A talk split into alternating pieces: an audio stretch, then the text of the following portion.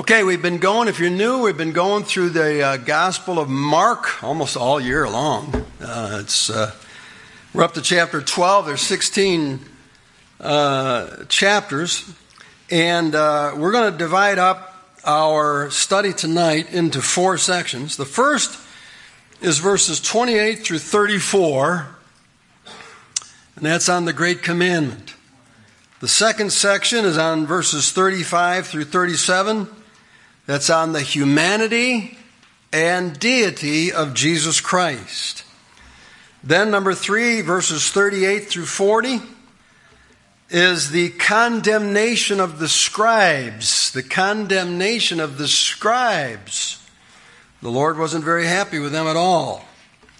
And then, last of all, verses 41 through 44, a famous story called the widow's mite or actually her two mites, as we'll see in the story here. So we're going to try to cover that this evening. All right. Uh, in uh, verses 28 through 34, let's go back now. We see the great commandment. And I want you to notice verse 28 at the top. The Gospel of Mark, for those of you that are new, portrays Christ as a servant. Portrays him as many things, but that's the emphasis of this book Christ the servant. Matthew, he's portrayed as Christ the what? Christ the King. Amen. Mark, Christ the servant. Luke, Christ the Son of Man, man. Okay, man, Son of Man. John, Christ the the Lord. Amen. Deity of Christ. So there's those themes there. And I don't think that was a coincidence either. It's four different pictures of Christ emphasized in the Gospels, plus a lot of other things. Verse 28 And one of the scribes came, and having heard them reasoning together, and perceiving that he had answered them well, asked him, asked Christ, which is the first commandment of all. Now let's stop there. In verse 38, skip down there, we, we, we're going to see that most of the scribes were very bad people. Verse 38, we'll get to this later. It says, And he said unto them in his doctrine, Beware of the scribes, which love to go in long clothing and love salutations in the marketplaces. But by the end of verse 40, he said, These shall receive greater damnation. So most of the scribes were bad, but not this one. Amen? Look at verse 28 again. And one of the scribes came, and having heard them reasoning together, and perceiving that he had answered them well, asked him, Which is the first commandment of all? And let's skip to the end of this story, verse 34. And when Jesus saw that he answered discreetly, he said unto him, that is this particular scribe, Thou art not far from the kingdom of God. So, not all scribes were bad, and uh, some were good. Uh, most were bad. But it's just another example in the Bible where we cannot stereotype anybody uh, ever in any way, shape, or form. That's forbidden in the scriptures to stereotype people. This was a good scribe. Now, what was a scribe? A scribe was a scribe. He was one who would take a quill and a parchment and then, letter by letter, he would write out the Old Testament.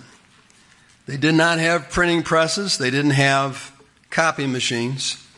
Letter by letter. And as a result of doing that all of his life, he became an expert at the law. Because that, that's all he does all day is, is just reads the law. They weren't lawyers, but they were the closest thing to lawyers. Uh, they were scribes. And man, when you read about how meticulous they were, it is amazing how much attention they gave to writing out the Word of God, making sure they didn't make one single mistake. If they made one mistake on a piece of parchment, the whole document was destroyed. And they had to start over, if you can imagine uh, something like that. Um, you know, when I write things, I'm constantly scribbling out here and there. They weren't allowed to scribble things out. Uh, and as a result of paying such meticulous attention to the Word of God every day of their life, they were experts at the law. And so this scribe says to the Lord, now, as a Jew, he's writing out about 613, 614 laws, I believe the Jews say there are in the Old Testament. About 614 laws they believe God gave Israel through Moses.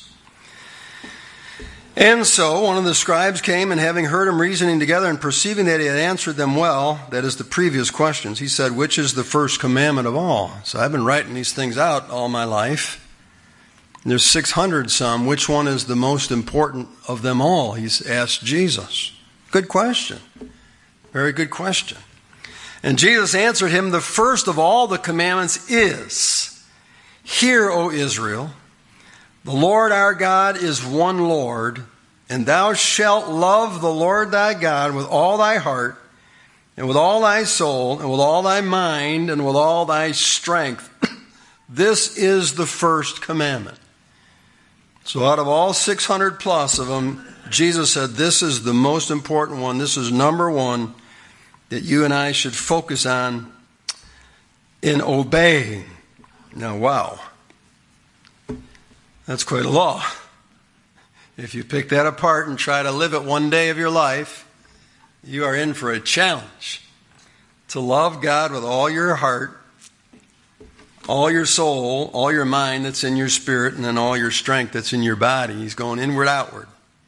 All right? The heart is embedded in the soul, and the mind and the thoughts and the feelings are controlled by the spirit of a man and then the strength is the physical.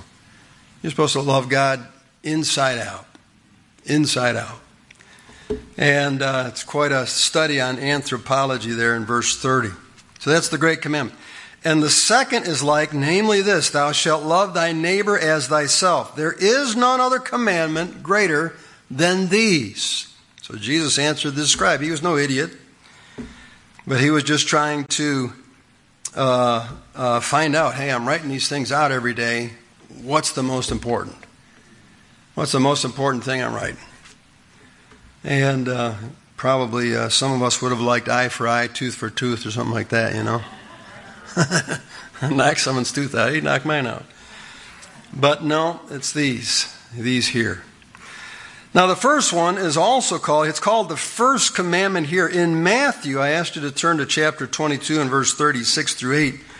There's another description of this. Master, what is the great commandment of the law?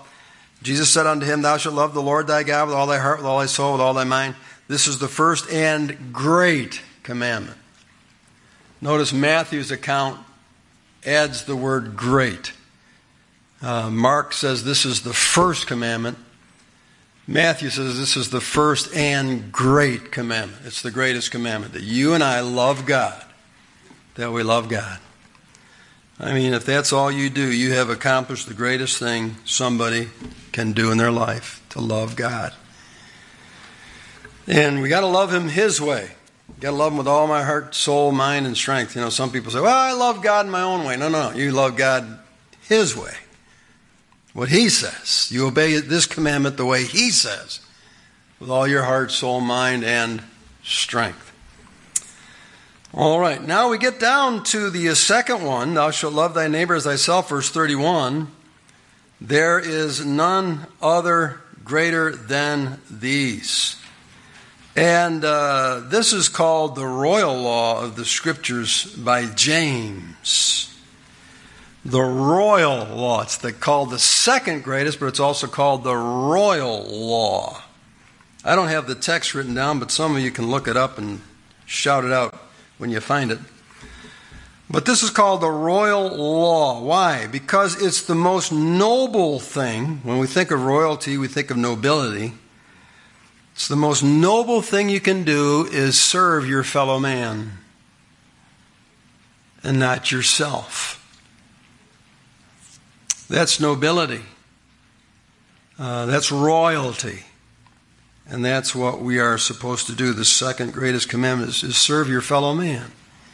Well, who is that? Anyone you cross paths with on this planet. So there you have it, the two greatest. Now, the scribe said unto him, Well, master, thou hast said the truth. So this is a good scribe. For there is one God, and there is none other but He. And to love Him with all the heart, and with all the understanding, and with all the soul, and with all the strength, and to love his neighbor as himself is more than all whole burnt offerings and sacrifices. And there are a lot of laws ascribed in the Old Testament for the Jews for burnt offerings and sacrifices. A lot of them, for a lot of reasons. A lot of sacrificing going on.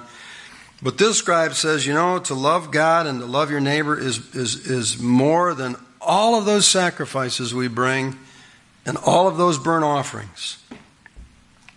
And when Jesus saw that, he answered discreetly, that means wisely or prudently. He said unto him, Thou art not far from the kingdom of God. I mean, he is close. He is close to God's kingdom. He's close to heaven. He's close to being saved. And there's people like that. We studied Apollos recently here at the church. How close he was. He'd already taken the first step, the baptism of repentance. That is, repentance towards God. All he needed to know was faith toward our Lord Jesus Christ. And Priscilla and Aquila taught that to him, and then he believed and became mighty in the scriptures and in the early church, convincing the Jews that Jesus was Christ. So there's people out there that are seeking. They're really close, some of them. And may God allow us to cross paths with some of them and just lead them a little bit farther. So it'll be interesting when we get to heaven if this guy was there, if he accepted the Lord, but he sure was close to understanding what God was all about. Not a bunch of rules and regulations, but loving Him and loving your fellow man. That's pretty much in a nutshell. We can keep it simple, right? We can keep it simple. Uh, love God, love your fellow man, serve your serve God, serve your fellow man, and uh, be noble, be be a king. After all, we are working in kingdoms, and we are kings and priests. All right, our second story is in verses 35 through 37. And uh, this is the story of Jesus now asking them a question. And Jesus he, he had, if, you, if you're new, the last couple chapters, they've just been grilling Jesus with questions, just grilling him. And he had all the answers. And may we aim to be like the Lord. We should have answers. The heart of the righteous studieth the answer. We quote that often from the book of Proverbs. They have a right to ask questions. And we should be able to answer their questions, not clam up, say, I don't know, but give them an answer that would help them uh, know. Now, Jesus answered and taught them in the temple. Verse 35 How say the scribes that Christ is the son of David, Christ being the anointed one, the Messiah, the divine one that would come. How do they say that he's the son of David? How do they say that he's human? For David himself said by the Holy Ghost, The Lord said to my Lord, Sit thou on my right hand till I make thine enemies thy footstool. Well, we know as time went on that Jesus is the one who sits at the right hand of the Father. And David said, My Lord, uh, or the Lord said to my Lord, Sit thou on my right hand till I make thine enemies thy footstool. David therefore calleth him, that is the Christ, Lord. And whence is he then his son? and the common people heard him gladly. So Jesus here brings up the subject that he is the son of David. That means he's human. He's the son of man. He came through human lineage through David. So he's human. But David called him Lord. He's divine. And that's a very important truth that we accept the deity of Jesus Christ that Jesus was, in fact, God in the flesh when he walked among us, and that he was, in fact, the Son of Man and the Son of God. He referred to himself as the Son of Man 85 times. He only called himself by his proper name once. He only called himself Jesus once. He called himself the Son of Man 85 times. Why? He's identifying with us. All right? And that should be precious to each one of us. All 85 times that we read it, we should say, Thank you, Lord. Thank you, thank you, thank you that you know what I'm going through. You know what it's like to be a human. You know what it's like to be tempted in all points, like as we are, yet without sin. And you can be touched with the feelings of our infirmities. And you can sit at the right hand of the Father today as God, but as a man.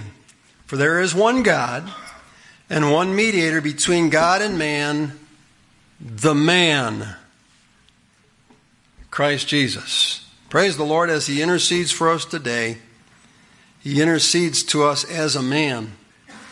And He says to the Father that He's sitting to the right of, I know what they're going through. I've been there. I've been tempted. I, have I've been weak. Uh, I've been mocked. I've been reviled. I've been physically assaulted. I know what they're going through. He is the man, the Son of Man, but he is also the God man. And there's times where he just kind of, I guess movies would call it morphed. You know, he's just walking along the sea, uh, sand by the seashore one day, and he says, I think I'll just walk across the water. Why go all the way around? The Sea of Galilee, I got to get over there. I think I'll just walk across it. And uh, so you see a lot of uh, times like that in the Bible uh, where he's the son. And, and, and if you don't know this truth, the Bible can be confusing to you. Uh, the cults like to focus on the aspect of him being the Son of Man. But they, they can't reconcile in their minds all the verses that says he's the Son of God or God manifest in the flesh, and so they think it can't be possible that somebody be both. But he is. He's the God man. And uh, that's what he's teaching here in verses 35 through 37. Now, on the back of your notes, if you're new, we have Charles Spurgeon. He lived back in the 1800s, and he made comments on some of these verses. On the back, this is what he simply said about verse 37. They could not answer that riddle, but we can. we know Jesus is both David's son and David's Lord. That's what David was saying. He's my son. He came through my lineage. I'm his great, great, great, great, great, great whatever grandfather. But he's also my Lord. He's my Lord. He's uh, the human lineage and the divine God. Let's go to our third story now, verses 38 through 40. And he said unto them in his doctrine, Beware of the scribes. Now, here we see that most of the scribes were very evil. They should have been godly people, they knew the, the scriptures so well. But you know, Jesus' worst enemies were religious people. And it's the same way it is today. Uh, some of these people in the clergy, clergy men, clergy women, whatever they want to call them, some of them are the greatest enemies Christ has on earth. They're terrible. And here's these religious uh, scribes who live in the temple every day of their life, and they're, they're writing out copies of the scripture. Jesus answered and said, while he taught in the temple, and, and, uh, and uh, the, uh, the common people heard him gladly, verse 37. Verse 38, he said unto them in his doctrine, Beware of the scribes, which love to go in long clothing and love salutation in the marketplaces. Can you just picture that in your mind? Use your imagination. God gave you an imagination. These people going through the marketplace got to go buy some potatoes. But they got to wear their long, flowing, uh, you know, robes there, and they're probably like this. And oh, Reverend, Reverend, yes, yes. Uh, yeah, I'll, I'll, stop for a moment and just acknowledge your existence, but uh, I'm important. And, uh, you know, all these people, Reverend this, Reverend that, right Reverend, the very right Reverend, and all that nonsense. That word's used once in the Bible. Read it in Psalm 111. It says, Holy and Reverend is His name. I don't let I don't like people calling me reverend. Sometimes they do. You know, but I, if I get the chance and I can correct them, I say, I'm a pastor. There's nothing reverend about me. I'm a sinner saved by grace. And anything I am, I am by the grace of God, period. And uh, holy and reverend is His name. So they love walking around these long clothes, going through the market, got to get their vegetables or whatever, and love salutations. Uh, oh, oh, whatever they called them back then, rabbi or whatever. Uh, and the chief seats in the synagogues. So whenever they were out of town, you know, or if they weren't in Jerusalem and they had synagogues all over, every town had a synagogue and it pointed towards the temple. And they loved the chief seats in the synagogues, maybe even Moses' seat. They liked to sit in Moses' seat. And the uppermost rooms at feasts, you know, if you ever been to a wedding and they got maybe a, a platform up and the tables there with the bride and the groom and it's higher than everybody else and all the bridal, they, they love being way up there where everybody can see them. Uh, but here's how they really were they devoured widows' houses, and for a pretense made long prayers. These shall receive greater damnation.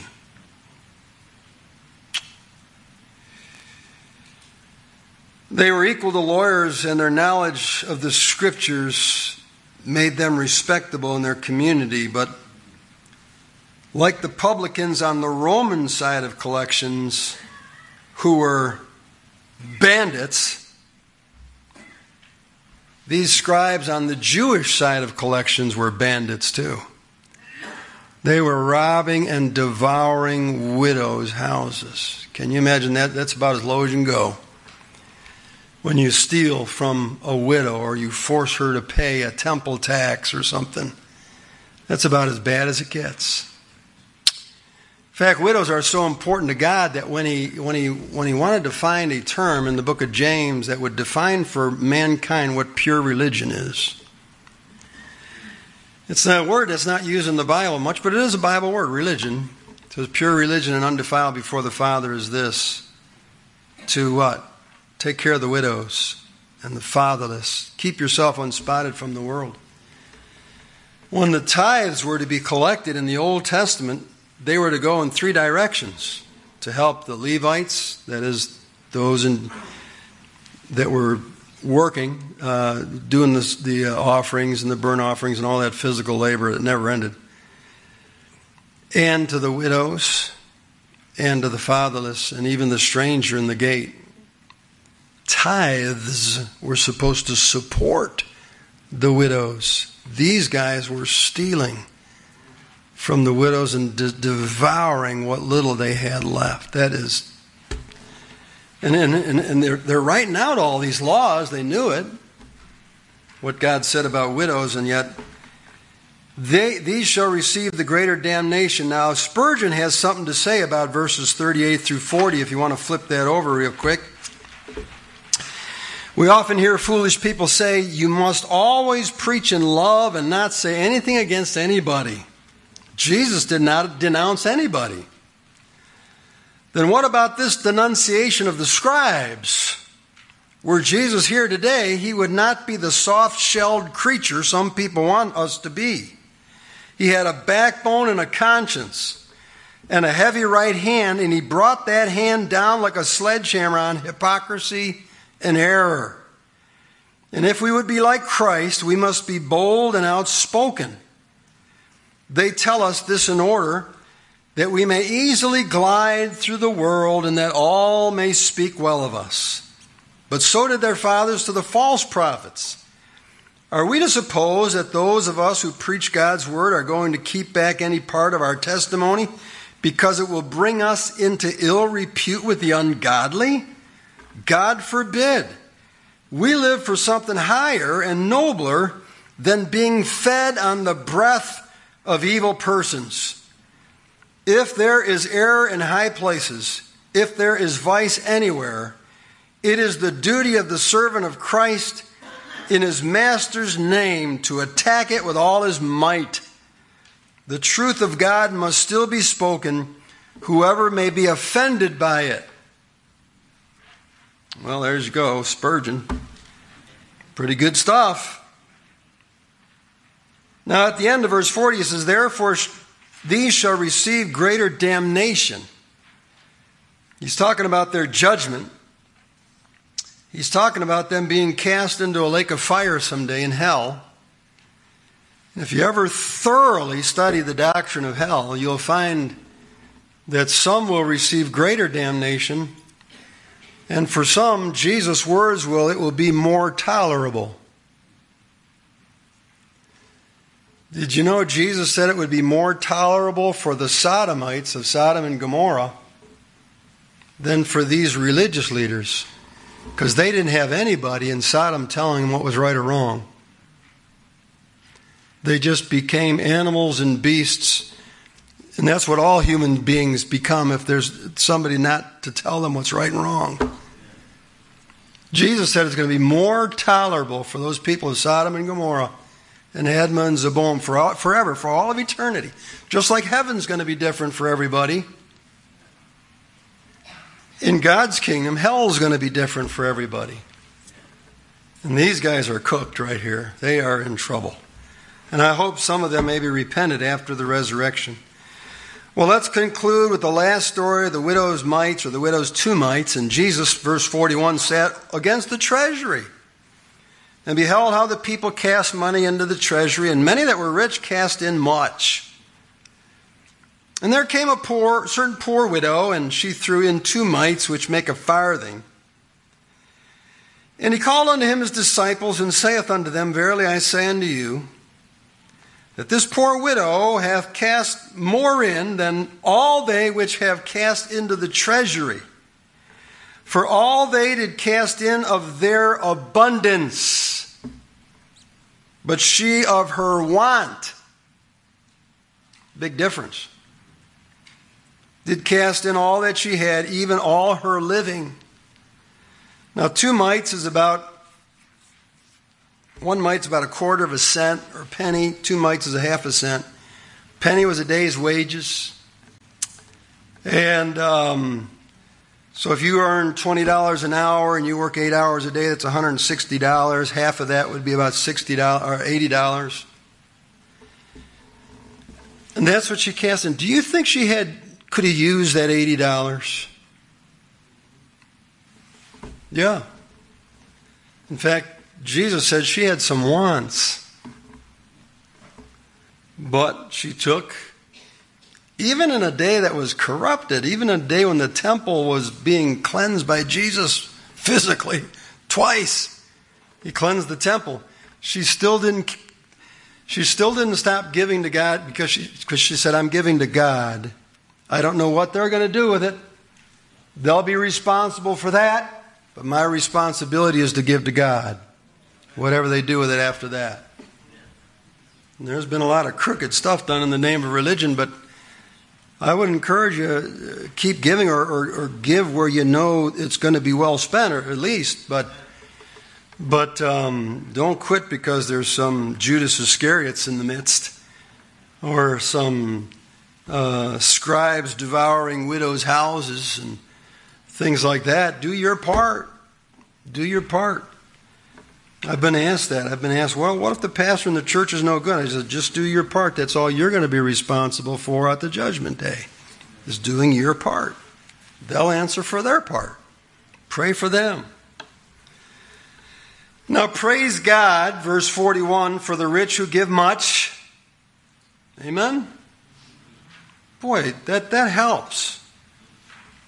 Praise the Lord. There, there are some rich people who give much. 1 Timothy 6, 9 through 19. We're not going to turn there for time's sake, but it, it, it, it complements those people. That helps. That helps churches today. That helps missionaries today. That helps church planting today. All kinds of missionary projects. That helps the poor today when the rich give much. Praise the Lord for those people. Hallelujah. I thank God for them. But there's also that those that appear to give little, but they actually give more to God proportionately. proportionally, they give more. And the Lord's eyeballing the treasury, and He's watching this, and He stops the whole procedure, the whole procession of people marching by, putting their money, in and says, Oh, I got to make a visual aid here. Little object lesson I want to show everybody. This widow. I see her heart. She's got some wants in her life, but she's giving up those wants for the work of God. And she's given more than all of you guys who've given out of their abundance. So both, both is good. But it is possible for people who live in poverty to give what they can. And it might seem little compared to others, but God is seeing the proportion. In closing, it says in 2 Corinthians 8 and verse 1 Moreover, brethren, we do to you to wit of the grace of God bestowed on the churches of Macedonia. How then, in a great trial of affliction, the abundance of their joy and their deep poverty abounded under the riches of their liberality. For to their power I bear record, yea, and beyond their power they were willing of themselves, praying with us much entreaty that we would receive the gift and take upon us the fellowship of the ministering of the saints. These were those in Macedonia. What a great region that was. Churches like Thessalonica, churches like Philippi, churches like Berea. Very poor. But they heard about the poor in Jerusalem. And they heard Paul was going back there. And it says, beyond their measure, they gave and collected so that though they, though they were poor, that those who were even poorer could be blessed. And, and, and God says, I want you to notice the grace on these churches. And it says, In this they did not as we hope, but first gave their own selves to the Lord and unto us by the will of God. When we give ourselves to the Lord, He gets this with it. Right there. He gets this with it. When we really give ourselves to the Lord. And we try to help others, and that doesn't mean we don't pay our bills and and uh, you know prudently plan for the future. That's all great. That's all biblical. There's a lot in the Bible about finances, but man alive, praise God for those who help and those who just don't, don't seem to have a lot, but they do what they can. So that's our Bible study for tonight, and uh, let us close in prayer. Our Father, we thank you for your word. And uh, thank you for the wonderful things we see. And Lord, maybe there's somebody here like that scribe who's not far from the kingdom of God. And they're in the house of the Lord tonight because they're a seeker. And I pray, O oh God, that they would turn to the Lord Jesus Christ in repentance and faith and believe on the Lord and be saved tonight. And not be close, but be all the way in. Jesus, you said, I am the door. By me, if any man enter in, he shall be saved. And Lord, if anybody here has not accepted Christ as their Savior, that maybe right now in the quietness of this moment, right where they're sitting,